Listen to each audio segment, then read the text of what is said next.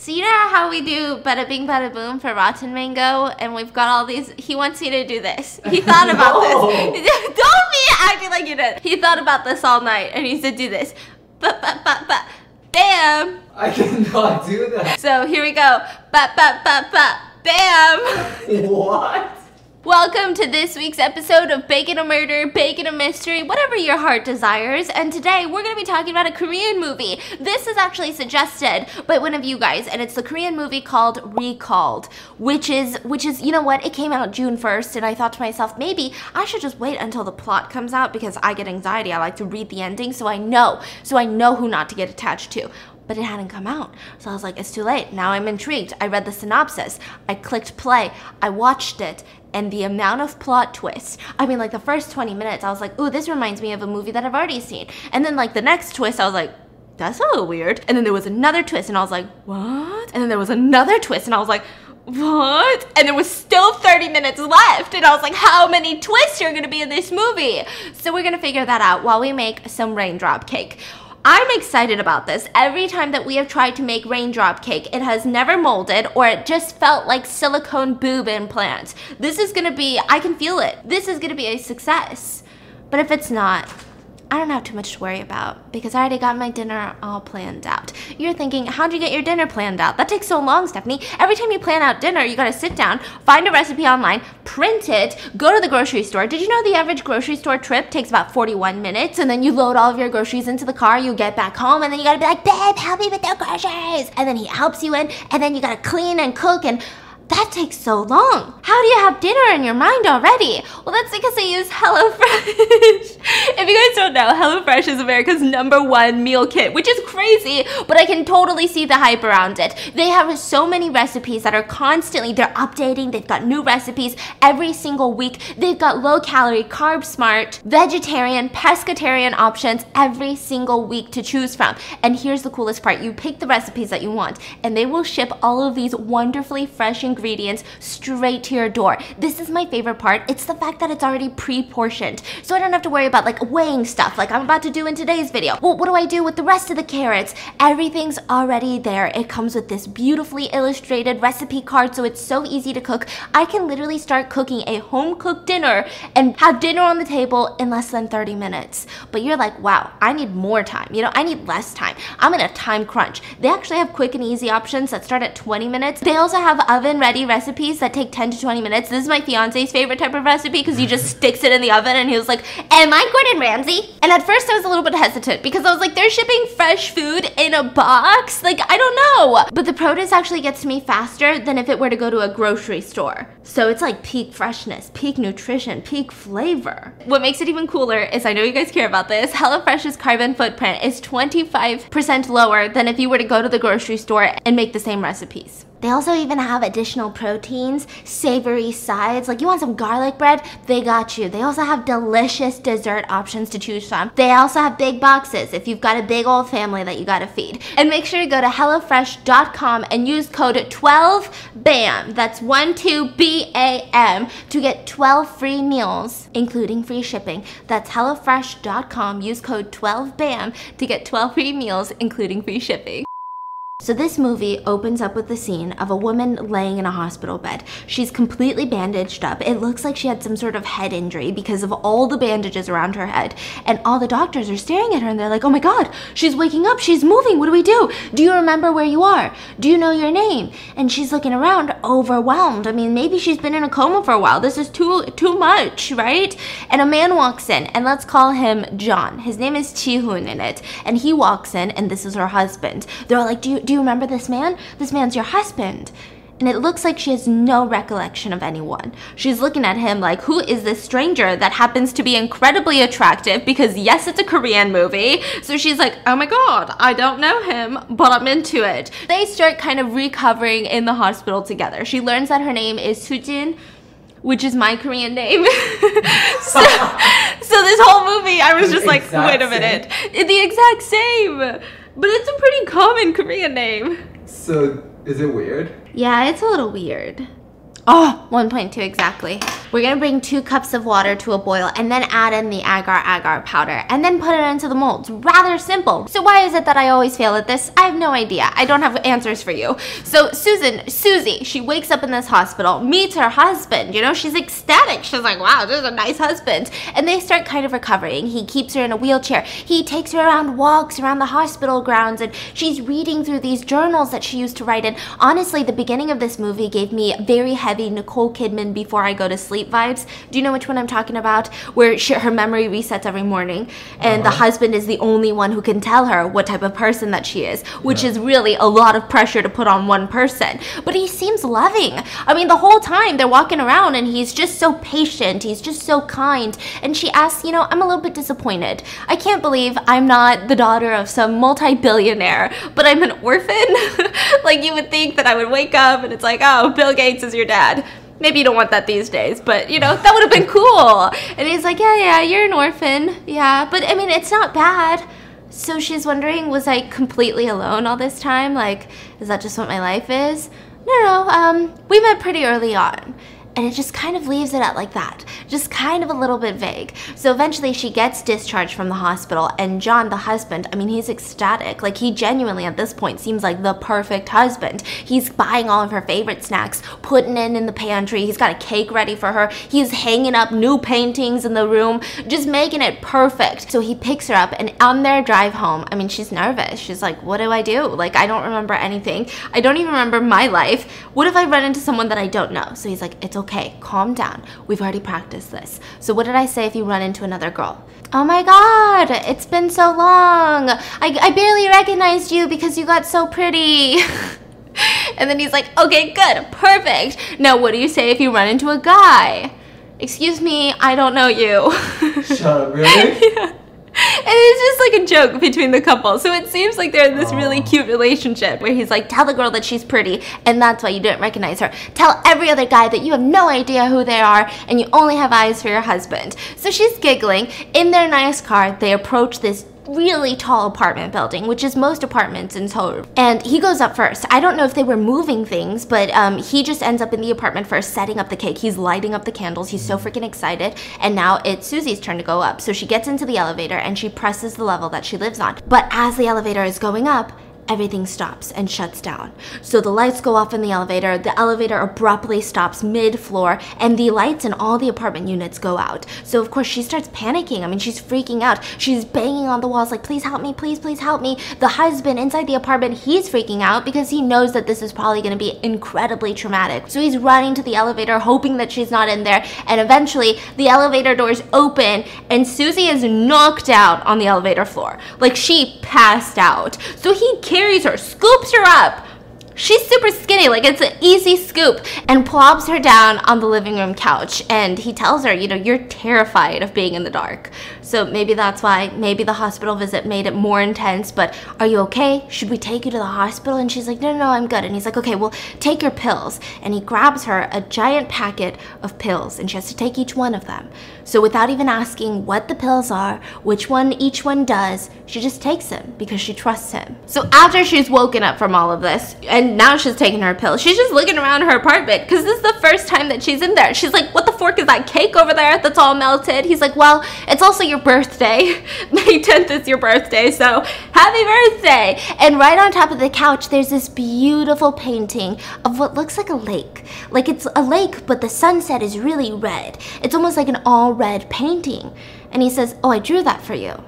So she's like, you drew that? What is it about? And he said, well, that's the lake in Canada. Before your accident, we were actually supposed to immigrate to Canada together. You wanted to live in Canada, and we were going through the immigration process, and then you had your accident. But I think we should still go, don't you think so? And she's like, yeah, I think we should still go to Canada. That would be beautiful. And she's looking at this lake painting. And she's like, what do we like about Canada? And he starts describing, you know, what they saw online, why they wanted to move. And she's like picturing all of this in her head and she falls asleep. So you're thinking, wow, what an amazing couple. #relationship goals, right? So during the day, John likes to spend his time, going to job interviews, but also mainly taking care of the immigration process to Canada. He's trying to get permanent resident visas for both of them. Like, that's his main priority. And meanwhile, Susie's just in the apartment trying to live her life. Like, she doesn't remember anything, but every morning that she wakes up, he's got breakfast all freshly served for her. He's left a note. Her pills are on the table. It just seems too perfect. She walks by the hallway and she sees their beautiful wedding picture, and like, both of them are two of the most beautiful humans, especially the main actress. I know she was in some scandal recently, but like, you cannot deny that she is like one of the prettiest people alive. They have their wedding picture and she's like, wow, we're like such a happy couple. And she decides to take a walk in her apartment building, and as she gets into the elevator to go to the ground floor to walk the garden, a little girl comes onto the elevator, like tiny. I want to say like 5 years old. She's got her little backpack on. By herself? Yeah. So the little girl's got her backpack on, so Susie's like, oh, little girl, and they close the elevator door, and as they're descending to the bottom, Susie realizes that the little girl's backpack is unzipped. So she just reaches over to zip it, and that is when she has almost like a vision. Now, none of this is sci-fi. This whole movie is not sci-fi. She's not clandestine. I was gonna say she's not a Clementine. She's not clandestine. Is that what you call it? She can't tell the future. None of this is, like, don't think of it like that. So she zips it, but she has this flashback of this little girl walking to school, and one of her friends waves at her. And she stops to wave, but she drops something out of her hand. A bicyclist passes her. So then she topples again, and then a semi-truck is about to hit her. So she sees all of that when she's just zipping up this girl's backpack, and it's this girl in the vision. So she's like, what? So she freaks out. This is like the first time she's experienced something like this. She freaks out and she decides to be the ultimate stalker. She wants to follow this girl to school just to ensure her safety. So she starts creeping up on her after they get out of the elevator, just kind of hiding in the bushes, making sure that she gets to her school, and she sees, sure enough, that friend waving from across the street. So we're adding the agar-agar, and then it says to stir it and boil it until the whole thing turns very clear. I think it's clear now. How much clearer can water get? Keep stirring. You stir. So she sees that same friend waving at the little girl, and she's like, oh my god, this is exactly what happens in my vision. I saw that same boy across the street, and then a biker almost hits the girl, and she's like, the car is about to come. And sure enough, that semi-truck is headed straight down the road, straight towards this little girl, who is now bent over to pick up her item that she dropped. And right as the car is about to make impact, Susie jumps on top of the girl to push her out of the way. And then someone jumps on top of Susie to push her out of the way. Her husband had made it just in time to push her out of the way. And the car had stopped. So nobody got hurt. So they go back into the apartment. Now, obviously, John is super pissed at Susie. Like, what are you doing outside? What if you had gotten lost? Why are you stalking little children? I mean, that's kind of a red flag in relationships. What's happening, Susie? And she says, no, listen, I just happened to be at the right time, at the right place. I saw this girl. She was about to get hit by this car. Listen, it's not my fault. Please, I don't want to go back to the hospital. So he's tending to her wounds, and she realizes that he's all scraped up too. So they have this loving moment where he just kind of gives it a rest. He doesn't push it more, and she's, tending to his wound as well. This is when the creepiness amps up, because after they do that, he hands her her pills, and she knocks out, and he just stands there creepily staring at his wife sleeping. It's strange because sometimes in movies you put some romantic music over that and he's holding a cup of coffee and suddenly you're like, this is true love. If I don't have that in a relationship, I don't want it. But then, like, if they put ominous music in the background, you're suddenly like, that's a serial killer. He's gonna kill me and I need to get out of this relationship no matter how nice he is. That's the vibe we're getting on this one. So the next day, Susie starts all over. She's like thinking, okay, what can I do today? I kind of want to get some fresh air. So she goes downstairs again and sits in the garden of this apartment and she starts doodling, and she sees that little girl. And she's like, oh, goma, goma, which means like little kid, little kid. I know it sounds creepy in English, but it's not as creepy in Korean. She's like, ah, gomaya, right? And she runs after this little girl who's been taught, stranger danger, so she's trying to stay away from this creepy lady. She rushes into the elevator and Susie bursts in. So she's like, are you okay? And she starts touching her face and she's like, did you go to the doctor yesterday? Did you go to the doctor? Do you have any scratches? That was scary yesterday, but I'm the one that pushed you out of the way. And the little girl is just like, okay. Just kind of like pushes away and like nods. And right as the little girl pushes away, she has another vision. that same girl is walking into her apartment and a little friend, the same guy that waved at her, is coming over to eat dinner. The minute that the little girl's mom turns on the stove, there's a gas explosion and the unit bursts into flames. While two kids are in there? While two kids are in there and the mom is in there. So she's like, what? So she's seeing future vision? Yeah. So she's like, what? Well, it all comes to make a point at the end, right? So she's like, what the heck? Oh. So then she rushes out the elevator on this girl's floor, and the girl is like, oh my god, what is this creepy lady doing? So she rushes in, and she's like, ding dong, and her mom opens the door, she rushes into the apartment, and now Susie is on this floor just pacing. What does she do? Does she leave? Does she wait for the other kid to come? She has no idea. And at that moment, that little boy that she saw in her vision gets out of the elevator on this floor. And he rushes to that apartment and he knocks on the door and they say, oh, 왔네, which is like, oh, you came. And he's led inside and almost instantly the unit explodes. So this time she is taken to the hospital and nobody is believing her shit at the hospital. She had a brain scan, she had CT scans, and she's telling the doctor, no, I saw it, I swear, I saw it. Are the family okay? The girl survived, nobody else did. Yeah, the little girl survived. She wanted to make sure. She also got hurt. Yeah, and she's just saying, like, I swear to God, I saw it. And they're like, yeah, no, we know you saw it. And she's saying, no, I saw it before it happened. And the doctor tries to explain, sometimes with, you know, brain damage and brain injuries, because you had an intense fall. Apparently she went hiking in the mountains and she fell off a mountain. And you had such an intense fall, you possibly are having hallucinations, or maybe you think that you thought you saw it before it happened. Maybe it's the feeling of deja vu, but your brain cannot associate it with just, oh, this is a feeling I have. Maybe your brain is thinking, no, I saw it before it happened. Do you know what I mean? And she's like, no, I'm not crazy, like I saw it. So her husband's like, oh, okay, doctor, like, thank you so much for your time. As long as everything looks good, I'm just gonna take her home. She probably needs some rest. Like, he's kind of embarrassed. So he's like, okay, let's go. Now, as they're walking out of this hospital, Susie keeps saying, I gotta go visit that little girl. I gotta tell her what I saw. I gotta tell her if next time, maybe if I touch her again, I'm gonna have another vision. What if she dies again? And he's like, you gotta stop. You're not okay. So this is the first time the husband kind of loses his patience, gets upset. And she looks shocked. Suddenly, you know, Susie can't handle it no more. And she gets pissed off. So she rushes to the car, slams the door in, and she's just sitting there. And he takes her to the beach. Now, this is a really cute moment because she asks him if she can swim. And he says, I don't actually know. I know that you like water, but I don't know if you can swim. And she just goes straight into the water with all of her clothes on. And he chases after her. And he decides, well, let's test it. So she starts floating, and he's holding her hand. And she says, please don't let go of my hand. And he says, I'll never let go. Even if you don't see me, I'm always here. So it's confusing. My emotions are distraught. Is he creepy, or is he so sweet? So that night, as Susie's sleeping, she has kind of, I don't know if it's a vision, but seems like it, in the same format of her other ones, of the little girl dying. She has this vision of her falling off of this abandoned construction building and a man standing over the ledge looking down at her.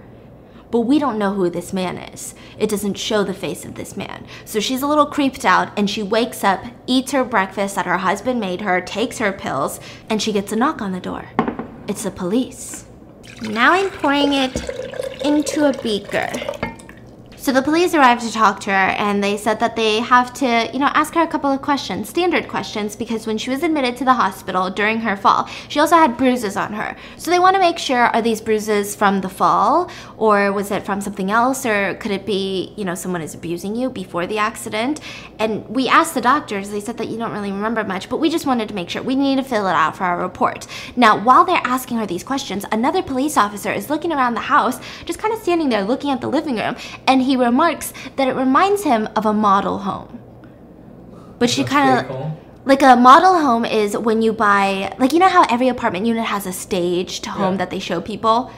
Like, they have the furniture already, kind of like that. Yeah. And she's just looking at him like, what? But she keeps answering the questions anyway, and she's like, no, my husband's sweet. Like, he would never abuse me. If he did, don't worry. I'll file a police report. Like, I'm not gonna just sit around.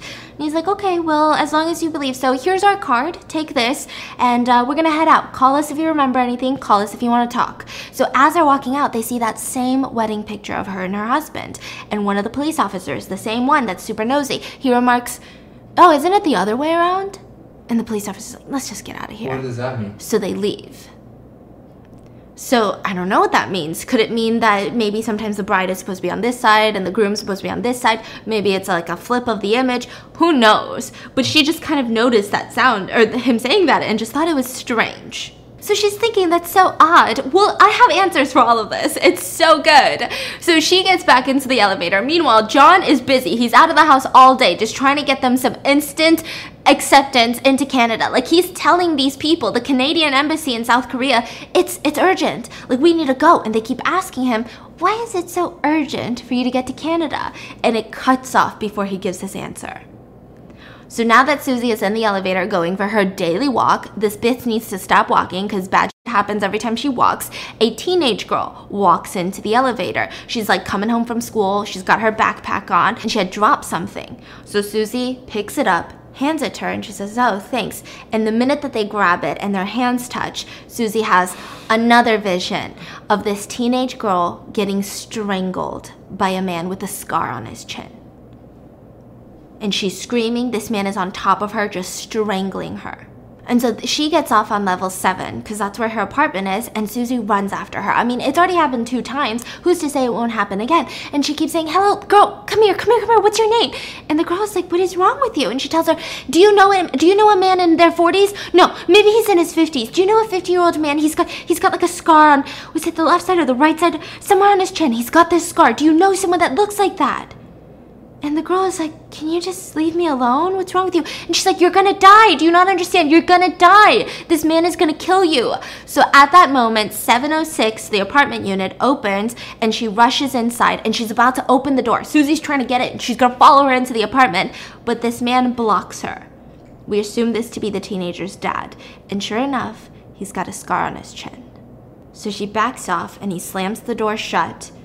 And she starts pacing. She's pacing this floor and she calls John and she's like, you need to come home, you need to come home. I don't know how to explain it, but I saw it again. Someone's gonna die. So she keeps waiting and that teenager comes back out of the apartment and she's leaving. So now Susie's following her. She's following her into the shopping area, just trying to see like, how can I convince her to be careful? And she runs into a woman and she's like, oh my God, Susie? And of course she goes with this script. She's like, it's been so long. You lost weight! I couldn't even recognize you! You're so pretty now! And the girl is like, I did lose a little weight, didn't I? And, and she's like, yeah, you look so good! But of course, I mean, that's not gonna actually work. So they're seen walking into a coffee shop together and the woman is like, you really don't remember anything? She's like, no, I don't remember anything. I was in an accident. So they sit down and have some coffee. And afterwards, as they're walking, she keeps telling Susie, you used to be a teacher. That's how we know each other. We used to work at the same place. Susie's like, I didn't know I worked. I always thought that I was like a housewife. That's what I was told by my husband.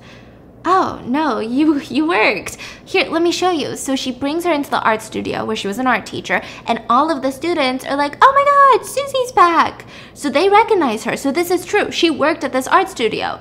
And the coworker's confused, like, you really don't remember anything, like any of them?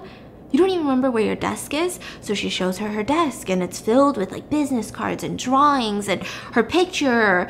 And she's like, I don't remember any of this. So the coworker is like, well, tell me about the accident. You guys went hiking together? That's strange. I didn't know your husband was into hiking. Oh, he wasn't? No, I mean, I thought maybe he would go hiking with you because he's jealous. He gets really, you had an interesting husband. Yeah, he's doting, but he's jealous, you know? That's kind of what we knew him for here anyway. And Susie's like, huh, that's interesting. She says, anyway, you go, Susie. I will pack up all of your stuff. Give me your address and I will ship everything to you so you can have all of your painting supplies. But yeah, why don't you do that? We'll catch up another time. I gotta teach the students. So she's like, okay, thanks. But she spots this business card on her desk and she takes it. Maybe she wants to find out more because this is the first time that she's meeting someone other than her husband. So yeah. She took her own business card? The business card was her husband's. It says like Lee Chi Hoon, which is her husband's name, and the address. He works there too? No, at a different place. So she's like, I want to go to his office and see where he works because he never really told her where he works. Okay. So she ends up at this abandoned building, this abandoned office, and it's pretty much gone bankrupt. You can tell because there's red sticky notes everywhere, which is the Korean way of saying, we're gonna take this Police officers do that. You can't just walk into a Korean's house and put red sticky notes and be like, yeah, I'm gonna take that shit. Police. You gotta be the police. So she sees it and she's looking through the glass and it says Dream Town for sale. So it seems like he was this architect, a CEO who wanted to construct this huge building that were gonna be like this amazing dream apartments, the best community to live in, but for some reason the company went bankrupt in the middle of the construction. So she's looking around and she's confused. She's never heard about this. A janitor kind of fills her in like, oh, nobody comes to this office anymore after what he did. He scammed everyone. And then he just disappeared. So she's like, what? Now, John, on the other hand, when he gets home, he sees the police, business card on their dining table and he starts freaking out. So he calls her, she's not picking up. Now, once she gets home, she is in no talking mood. And she asks him, John, the reason that we're going to Canada, is it because we're bankrupt? And he says, no, like, I didn't want to stress you out about all of this. It's not that I'm handling everything, and when we get to Canada, it'll be because we just love Canada. We just want to start fresh. I'm not scamming anyone. I'm not trying to take anyone's money. I am handling it all before we leave. Trust me. Besides, how did you find my office anyway? And she says, well, I went to the art school. Do you remember? Are you getting your memory back? Why? Would that be a bad thing? Why would you not tell me that I used to work? You told me everything. You would tell me my sleep schedule. You would tell me how I like to eat my kimchi fried rice. Well, that sounded kind of racist. You would tell me how I like to eat my doenjang jjigae. You would tell me all of these things, but you didn't tell me that I had a job, the most important thing. Listen, I can explain. That painting, I didn't paint it. You painted it of Canada. And the doctor said that you have motor issues on your hands, and they said that you would never be able to paint like you used to.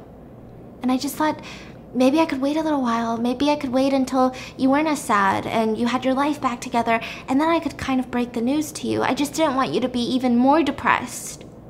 And she kind of just accepts this and she moves on. So the next day, he's at work or doing whatever he does, and she gets a box in the mail. The security guard hands it to her, and it's a box from the art school. So she's sitting in the garden and she opens that box up and she's going through stuff. So it's got journals, it's got paintings, it's got paint supplies, but she also sees a bunch of pictures of her and another man.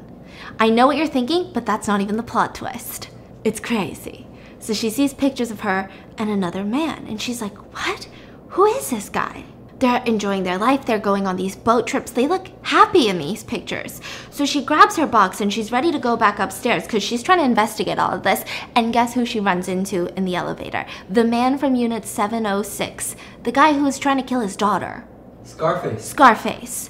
So she's a little bit terrified. He's on the phone, barely recognizes her, barely even like acknowledges her, right? He's on the phone and he's saying, it's been too long. I have taken care of her for too long. I'm sick of it. I was only doing this for her dead mom, and I'm not doing it anymore. Maybe I'll drop her off at a bar so that she can work as a sex worker. And he's saying it very, like, aggressively, like he's gonna sell her. So Susie's holding this box and she starts freaking out. And right as he's about to leave on the 7th floor, she grabs him and says, if you do anything, I'll tell on you, I'll report you. Who are you? If you do anything to your daughter, I'm gonna tell the police it's you. And he freaks out, the elevator closes, and he starts strangling her. He's just pissed. He's like, who are you to talk to me like that? He seems like a misogynistic asshole. He's like, who are you to talk to me like that? Don't tell me what to do with my kids. And he's strangling her, but she lives on the 10th floor. So at the 10th floor, the door is open and her husband is standing there, and she rushes out of the elevator, leaves the box inside the elevator, and she's just coughing on the ground. And her husband is like, what is wrong with you? Why was he choking you? I'm gonna kill him. And she's like, no, trust me, he's gonna kill his daughter. Meanwhile, the police are doing investigations at the same time on the abandoned building, the Dream Town, right? So they're going through all the layers, and it almost looks more like a parking lot, like spirally. And they say, this is crazy. People are stealing all the copper wiring now. It's like really an abandoned building. And what is this? There's not even safety fences up here. And they're looking down and they're like, so what's going on here? Well, the owner, he just dipped. He's hiding from the loan sharks. Nobody's really seen him around. What's going on? Now, meanwhile, John is trying to comfort her. He's like calming her down in the freaking apartment. And she's like, you have to go to the police right now. And he's like, no, this is crazy. Like, you didn't even see a crime. And she's lying in bed and he's like, here, just take your meds. Maybe you're hallucinating again. And so she takes her meds, and this time she's hazy. Everything's blurry, but she decides to sneak out and go spy on Unit 706. So she gets to the 7th floor, and she's trying to like hear into that house, right? And she hears someone kind of screaming. It sounds like the girl. It's about to happen. He's gonna kill her right now. But as she's about to like bang on the door handle starts moving. So she freaks out, runs down the hallway, and she starts hiding near the elevators and like a crack in the wall. And she sees a man with a dark hat, with a large suitcase that's really heavy, come out of that unit. And as he's passing where she's hiding, he drops his necklace and he picks it up again and moves the suitcase back down. So then we see John in his car with a black shirt and a black hat and a suitcase in the back, trying to leave the apartment building. But the security stops him, and he has the box from the art school, and says, "Are you from Unit 1006? He's like, "Yeah." "Oh, I think your wife left this in the elevator. Here." So he grabs the box, and he looks inside, and he sees the pictures of Susie and another man, and he looks pissed. So Susie goes to meet her coworker, right? Because she wants answers. I feel like she kind of has an inkling that it might be her husband because she remembers talking nonstop about the guy in 706 and then, you know, what's going on. And she didn't see him last night when she woke up from her drug haze. And he's just lying to her. She's just getting all around suspicious. So she meets with that art school teacher again. And she starts talking and she asks directly, "What kind of a guy was my husband?" And the art teacher immediately starts looking at her body and is like, "Did he do it again? Did he hit you again?" And she's like, "Show me your wrists and stuff." And she's like, "No, he didn't hit me. He used to hit me? You really don't remember anything? About a month before you quit and you had your accident, you told us that you were gonna divorce him. And you were gonna take some time and you were gonna start fresh somewhere else. Your husband was acting strange. You were on antidepressants and I think that he genuinely thought you were seeing someone else." And she's like, "Was I though? Was I cheating on my husband? Listen, I don't know that much, okay? We were just coworkers, but your husband seemed to think so." So now that Susie's back home, I mean, she's thinking about, well, there was that man in those pictures. So she goes to the security and she's like, "Hey, I dropped my box in the elevator the other day. Do you have it?" And he says, "Oh, I gave it to your husband last night at like 2 in the morning. It's strange. Is he on vacation or something? Maybe he'll give it to you when he gets back. I saw a suitcase in his back seat." A suitcase in his back seat? So she rushes back into the apartment and she starts digging all over the place. She's going into the closet, and in one of the jacket pockets in the closet, she pulls out a Canadian maple leaf necklace, the same one that was dropped right in front of her when she was hiding on floor 7. So this is when she realized that was the man. Yeah, that was her husband. Okay. There we go. Now you freeze it for 2 hours. Bye, bitch. I'll be back in 2 hours with a raindrop cake. It's been like 2 hours. If the lighting is changing, that's why. But they're hard now. That's what she said. Now we're just going to put them out of the mold. We've got some, what is this called? It's called kinako powder, but I think in Korean it'd be like indomie powder. And then we have some syrup, brown sugar syrup that we've made. And now we're going to slowly plop these out. They're not formed. They're not formed? Okay, let me just try. What do you mean they're not formed? Hold on, shh. Oh yeah, there we go. Oh no, babe, I don't have a good feeling. A few moments later. They're perfect. You guys just can't see them at all. That's how perfect they are. Oh, you can't see it. It looks like I'm just showing off empty plates at this point. But like low-key, what do I do for my thumbnail? They see it. Look at that. Do they see it? You're dripping juice. You're dripping the juice. Perfect. We did it. Woo! So I do half here, yes, and then another half here, and another half here. Then we do 1 scoop. Okay, let's eat it, because it finally somewhat succeeded, but it's leaking everywhere. Okay, so I think you just kind of take a piece of it and get the indomie and get some of the sugar.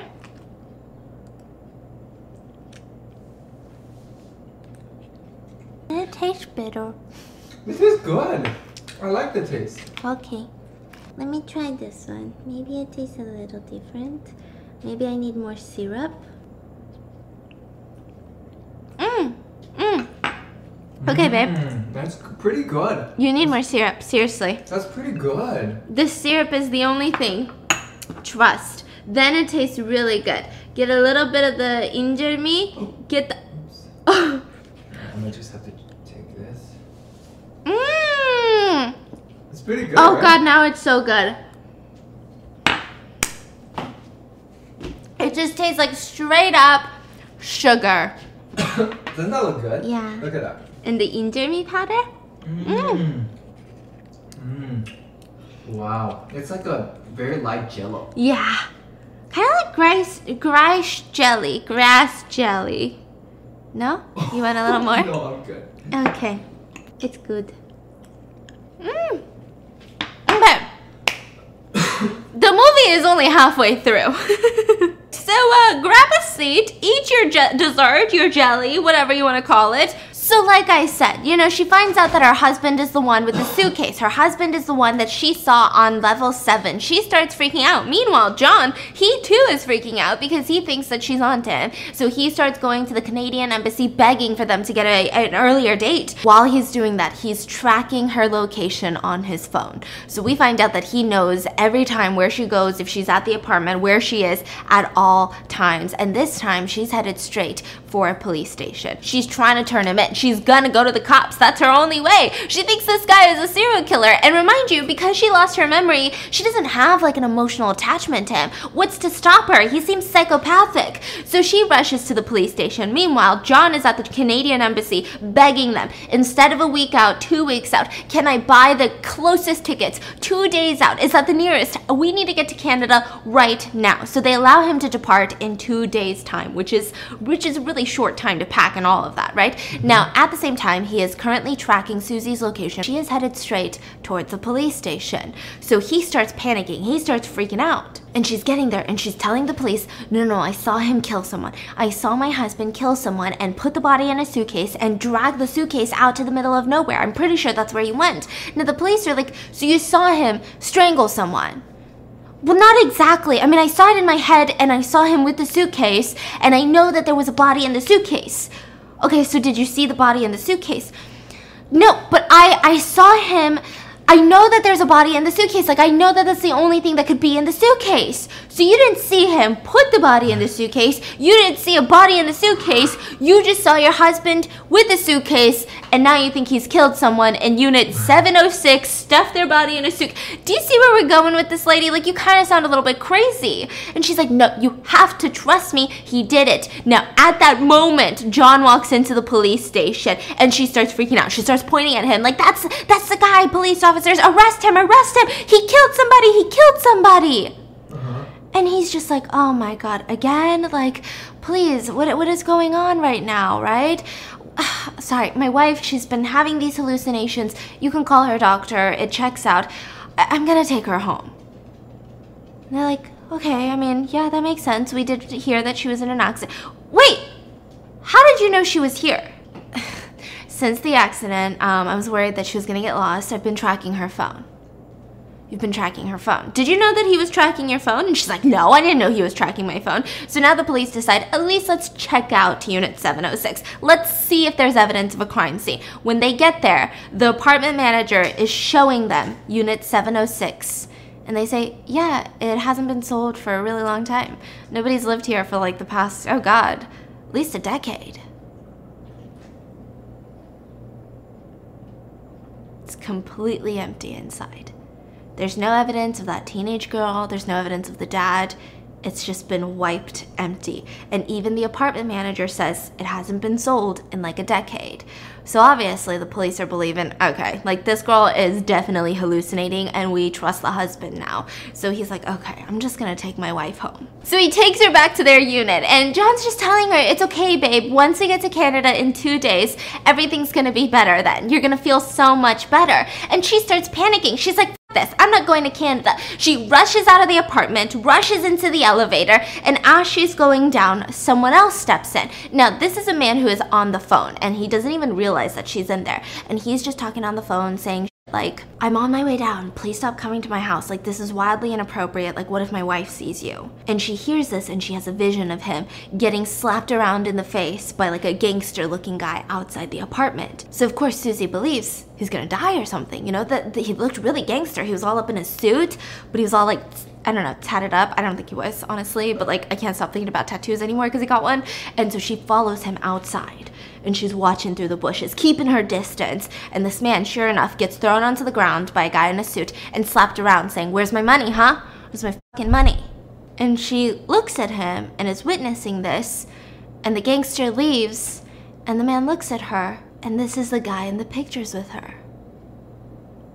What? And he says, "Susie, oh my God, where have you been?" And she looks a little bit confused, but she follows him back home, right? To his apartment. He's like, "God, you've been gone for like weeks now. What the heck?" He's opening the unit door and she walks in and it feels kind of familiar. She looks around and he says, "Do you know where my stamps are?" And she kind of, for some reason, looks... Which unit does she go to? It's a different one. I don't know. Okay. And, you know, there's like a dresser over there, and she kind of like looks at the dresser. He rushes over there, opens the cabinet, and the stamps are in there. So this feels like maybe this is like muscle movement, like muscle memory. She kind of remembers this place, and she hasn't remembered anything else. So she's staring around, and he says, "All right, well, can you meet me at the construction site tonight?" And she's like, "What do you mean? It's our anniversary, babe. I'm gonna make it all up to you. Ever since you brought up that divorce, like, I promise I'm gonna be the best husband now. Just trust me on this." And he just leaves, and she's just so confused. And right before he leaves, she has a vision that he dies at the construction site. So he tells her, "You can't go." She's like, "You can't go to the construction site tonight. You're gonna die." And he's like, what's wrong with you? Anyways, meet me there. Stop being weird." And she walks towards the hallway, and she sees a picture of her. It's a wedding day picture, but with that guy. And she looks around and she finds letters addressed to her, letters addressed to Lee Ji-hoon, which is her husband's name. So if this is her husband, then who has she been living with? You know, and you think that you know the plot twist because that's what happens in Before I Go to Sleep with Nicole Kidman, right? But we still got 40 minutes left of the movie! So she's like, what the actual fork? But now she's got to go to the construction site that night because she needs to figure out, is this my husband? Then who is this fake imposter husband? What does he want from me? She rushes to her unit that she's sharing with fake John, and she sees that same wedding day. She's wearing the same dress. So is this someone I know? Is this photoshopped? I mean, she's having all these thoughts run through her head. She rushes downstairs, gets into the car, and as she's driving to the construction site, she has that vision. Remember where she's being pushed off of a building or she's falling and she sees this man's figure.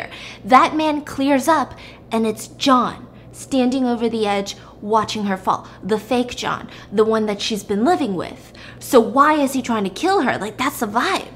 So she calls up the police, and she's like, "Listen, I know this is gonna sound crazy, but you have to trust me. That fake John is not my husband, and he's gonna kill me." So after calling the police, Susie is rushing to the construction site. She's running up these stairs, which honestly, this doesn't even look like a dream home. This looks like an abandoned building. It looks so terrifying. There's no safety guards. You could just fall off the edge. There's like a hollow hole in the middle. So it's kind of like this spiral situation. She's running. She has this vision of fake John beating up real John, her real husband, and dragging his bloody body to like this concrete mixer because it's a construction site. So she's thinking he's gonna encase him in concrete, holy shit. So she gets up there and she makes a noise, and fake John turns around. He's there in real life. The imposter's there. And he says, what are you doing here? Let's just talk. Let me take you home. Did you take your meds? And she's like, I know what you're doing. I know you're trying to kill real John. And so she starts booking it because he's pissed. He's after her now. He starts chasing her through the little hallways, all of that. And he's like, I can explain. Please just come here. Let me explain. Just don't worry. Once we get to Canada, everything will be okay. So she rushes towards, and finally he corners her, and she's at the ledge of the building. And she's stepping back further and further, and she's saying, please, don't come any closer. And he's saying, trust me, be careful, you're gonna fall. Please, just trust me. We're gonna get to Canada and everything's gonna be okay. And she's like, I don't believe you. Now, at that exact moment, she falls to the ground. because the police tackle her. She does not fall all the way down, but she stays on that same level. She's alive. The police tackle her, and the police also tackle fake John. The police came because of her phone call. They believed her for once. So once they get there, they're like, where's the real John? So once they get there, they're like, where's your husband? You said he killed your husband, your real husband. Yeah. And she's like, over here. So she guides him to that spot where she ran into fake John, and there's no body. There is a suitcase though. So she's like, in the suitcase, in the suitcase. She unzips it. And inside there's no blood, no body, nothing. It's just tools. So she looks over and she sees the concrete mixer, and it's filled with like concrete that's hardened. So she grabs a sledgehammer and she's just swinging at it, saying, the body's in here, I swear, it's in here. And the police are just like, oh, God, okay. Ma'am, just stop. And it's fine, okay? Ma'am, just let it go. And now the fake John is going over there, getting the sledgehammer out of her hand, saying, it's gonna be okay, babe, it's okay. Let me take you home. You're hallucinating again. And he grabs her arm and he says, well, there's nothing else, police officers. I'm gonna take my wife home. And that is when one of them grabs his arm and says, my wife, my ass. And he tells the other cop to keep an eye on him, and he goes and he starts banging on the cement thing with the sledgehammer. And slowly but surely, an arm appears. And the arm is wearing a Rolex, the same Rolex that was in her real wedding photo with her real husband. So they arrest him. Why did that cop stop him? Because he looked up this guy's name, and he knows that this is not Lee Ji-hoon before they got there. His name is Kim Seon-woo.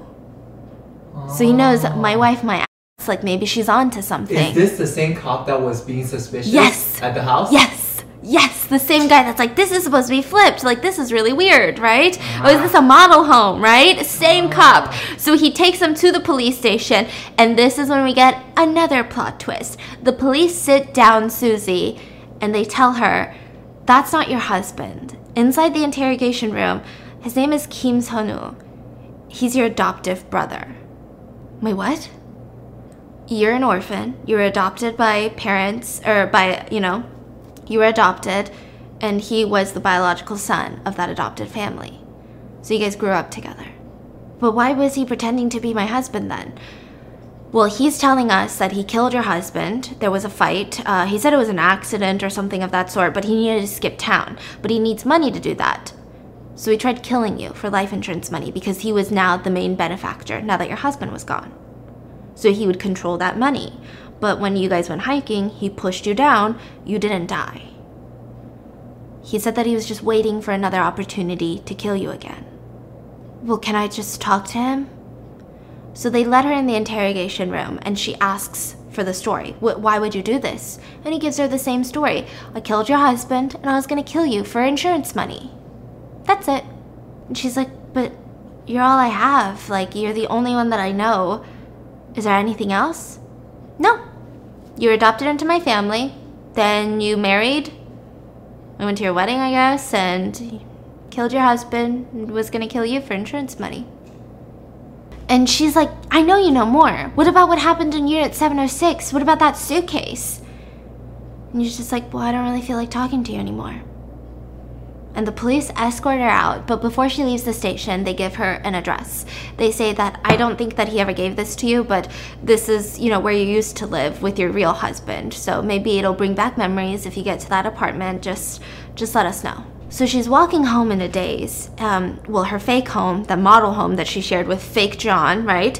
Her adoptive brother, these Korean plot lines be wild. And she comes across that little girl again. Guma, the first one where she had the first vision. And she kind of, scoots down and she says, are you feeling okay? Like, did you go to the doctor? Is your mom dead? Like, what happened? What's your name? She says, oh, my name's Soojin. And she goes, oh, my name's Soojin too. Like I said, it's a common name. She says, yeah, my name's Choi Sujin. She goes, oh, I'm Kim Sujin. And that little boy that was waving at the bus stop, the one that went to her house to eat dinner, right? Do you remember him? Yes. Well, he comes forward and he says, well, now her name's Kim Sujin too. My family just adopted her.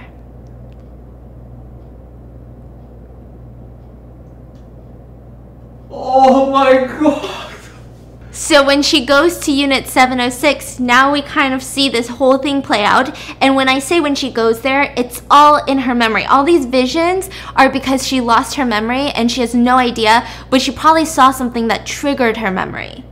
Yeah. So that little girl where her mom died and she was the only one that survived from that cooking fire was her. And then the teenager. Are you ready for this? No, there's a plot. What? The brother's dead too. Oh, he didn't die. That was a friend, sorry. Oh. Yeah. Oh. And so, yeah, he didn't die. Okay. Then the teenager in Unit 706 is her with her adoptive dad, who is on the phone saying, I'm done taking care of her because her mom died. Oh. And her getting strangled, the teenager getting strangled. It was her. We get that vision again. But this time, we get the full story. As that adoptive dad is strangling Susie, someone hits him on the head and he starts bleeding and he's dying. And it's fake John, her adoptive brother. Oh, yeah. And she's crying and he says, it's okay, it's okay. It's not your fault, it's okay. And she's saying, what do we do, what do we do? And he says, that's okay. None of this is your fault. And he's wiping her tears and he says, why don't you go to your friend's house today, okay? Don't tell anyone you ever came home. It's okay. Just go home, or just go to your friend's house, okay? Don't let anyone know that you came home today. And as she's leaving, she sees him pull out a black suitcase. And so him leaving that apartment unit with that black suitcase was his dad's body to protect her. And then after that, she gets married, you know? She's dating this husband, the real John, who's incredibly abusive. And when we see her meeting him, even all of this, the playback of the elevator of him being like, where have you been? You know, I'm gonna be a better husband now. Don't divorce me. That was before her memory loss. That was a vision of her past. And he says, meet me at the construction site. And what happened at the construction site was he was meeting his loan sharks. And they asked, when are you gonna kill your wife? You told us that's how we're gonna get paid with her life insurance money. And he says, I know, she's coming to meet me today. I got it. And how did the stepbrother find out? And then this is what gets crazy. And that loan shark gets pissed and is like, well, I need something now. You're gonna kill her, what, tonight? Okay, well, as insurance, give me your Rolex. And he takes his watch. Now this pisses off real John because, you know, macho energy. You can kill my wife, but you can't take my Rolex. And so he kills the loan shark and throws him into the concrete mix with that Rolex and all, and turns it on. So then we have Susie before the accident come up and she's like, honey, where are you? And she sees inside the concrete mix, sees the body, and she sees John and she starts getting terrified. So as she's about to leave, he grabs her by her bag and starts throwing her onto the ground, and a little brochure pops out. Canadian immigration. He looks at her and he goes, you're divorcing me because you're trying to go to Canada with him, aren't you? You're trying to go to Canada with your brother. And she's like, no, I'm divorcing you because I don't want to be in this marriage anymore. And she's like putting her purse back together and he starts strangling her. And as she's getting strangled, she grabs a metal pipe and starts beating him with it in self-defense. And he drops to the ground and there's blood all over him. And the next flashback we get is she calls her brother and he comes. And he looks at her, she's crying, just like fetal position crying. And her husband looks dead on the ground. So he starts dragging the husband's body, the vision that she saw of fake John dragging real John's body, that's all bloodied up, throws him on top of the loan shark's body in the concrete mixer. And he says, that's okay, I got you, don't worry about it. You weren't here today, you were at my house. And she realizes that he's gonna try to take the fall for this. So she says, you're just the same, just like you were then, just like you are now. You always just try to protect me and you always just try to handle it all by yourself. And she says, I can't do this anymore and I'm sorry. And he's like, no, Susie, 'cause she's getting closer to the edge. And she jumps and he looks down as she's falling. That's the vision. Because she didn't want him to take care of this again. She didn't want him to like take the fall for all of this. So she jumps, but she survives. So he rushes all the way down and carries her to the hospital. Meanwhile, what we don't see is that the real husband is crawling out of the concrete mix. So she's taken to the hospital and he's got this new plan. I'm going to pretend like she's my wife. We're going to immigrate to Canada and I'll probably tell her the truth once we get there and she's all better, right? Yeah. Because it's too much to tell her at once. You killed your own husband and now you lost your memory. Ta-da! Meanwhile, the police are doing their investigation. They go and find a black suitcase, which sure enough has the skeletonized body of what we can assume is her adoptive father and his real biological father. At the same time, they're doing other investigations. They're trying to run DNA on the person that they found encased in concrete at the construction site. And Susie decides to go to this whole apartment where she shared with her real husband, John, instead of her brother, right? Just to get more facts. Once she walks in, she starts having a flood of memories rush back. All of her coworkers calling like, are you okay? Your husband came in again, just yelling at everyone. Are you sure you're fine? Are you sure this is okay? You should definitely do something about it. And she's realizing how abusive this guy is. And she turns around and in walks her real husband, all bloodied up still, like bruises, in a black hoodie, saying, you two thought I was dead? Is that vision? No, this is real time. Because remember he crawled out? He said, you two thought I was dead? And she rushes and she starts running into one of the rooms, locks herself and barricades herself, and she's calling the police. She's like, please do something. He's alive, and he's gonna kill me. Now, the police are in the interrogation room with her brother. Yeah. So he's hearing this, and he's panicked because he knows what that means, right? So the police are like, holy shit. Another officer comes in and goes, that's not Lee Ji-hoon in that concrete. We did the DNA test. It's somebody else. It's not the real John. Yes, yeah, so they're like, he's probably gonna kill his wife, you know, for trying to kill him. So they start rushing there, and in the passion of everything and the craziness of everything, this is the one plot part where I'm like, really? They just leave all the doors open. And one of them leaves their police jacket, okay? Like a Korean Seoul PD jacket. And so John decides, I'm gonna wear it. Fake John. Yeah, fake John is like, the brother is like, yeah, I'm gonna wear that and I'm gonna race to this whole apartment and save my sister. So he's rushing over there. Meanwhile, real John gets into the room and he's chasing her with a bat. And so she's running to the corner of the apartment and he smashes her knee so she can't walk anymore. And she's just begging, like, why are you doing this? And so the real husband, he's pouring gasoline all over the place, and he says, I've always wondered since we got married, who loves you more, me or your brother? He just wants to save you all the time, and I want to kill you all the time. It's all for love, though, isn't it? It's kind of the same thing. And he finds a picture of her framed with her and her brother, and he smashes it, lights a cigarette, and leaves. So we've got this fire burning, right? And it's getting closer and closer to her. And eventually, things are going to start exploding because the kitchen's over there. So she's screaming. She's trying to run, but she can't even get up because her knee has been smashed. Meanwhile, the brother is racing to get there. And he starts taking the staircase because the elevators might stop because of the fire, right? Where's the cops? The cops are on their way, too. But the brother gets there faster. He was speeding, okay? So the brother gets there. And in that stairwell, he runs into the real John, who stabs him in the stomach and keeps running down. Now, fake John, brother, is running up to the apartment. Real John is running down, and that is when he encounters the police, and they arrest him. And they're dragging him downstairs, and they have no idea about this fire yet, and real John is still running all the way up.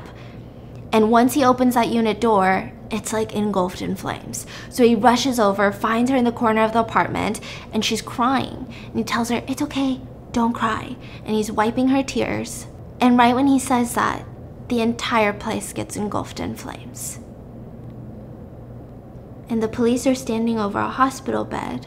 And they say, oh, are you awake? And Susie opens her eyes. And she wants to know what happened to her brother. And they tell her, his body was found at the scene. It seems like he covered your body with his from the flames. How K-drama. How K-drama. And they give her a box. And they say, we got this from the Canadian embassy, if you ever want to watch it. And she looks inside that box, and there's a little tape, like an immigration tape. Like, they have to tape these things when you get interviewed, I guess, to immigrate to a different place. Like, they ask you a bunch of, like, questions. Why do you want to come here, right? Make sure you're not a crazy person. And remember when I said, why, at the Canadian embassy, they were like, why are you guys in such a rush? And he said, because, but it cut off. And we get a flashback. So when he was young, he had given her this picture of a lake in Canada, like a red lake. I think that's what it's called, like red something lake. And he wrote, one day we're gonna live here. And she had kept that. And then once her marriage got bad, they went on a hike once, her and her brother, and they were sitting on a rock looking at the view, and she pulled it out after all these years, like decades. And she said, I'm moving to Canada.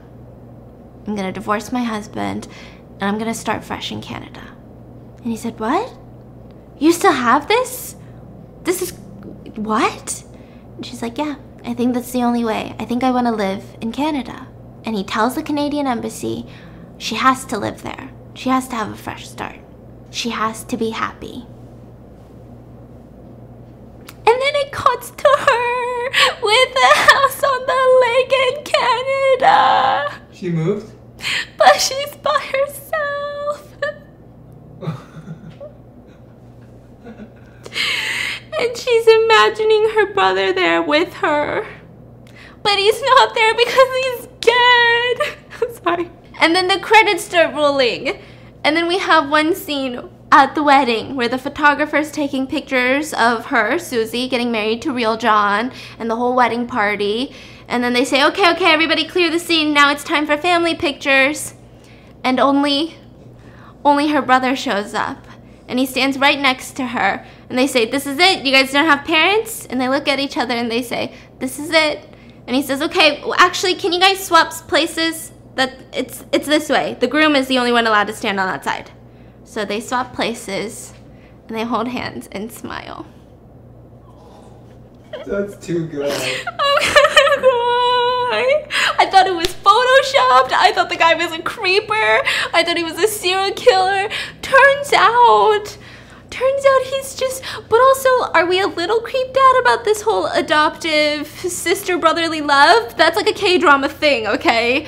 So if you don't watch K-dramas, there was, I think, a year phase. A one-year phase where every single K-drama, they were always like adopted siblings or something that fall in love. It's like forbidden love.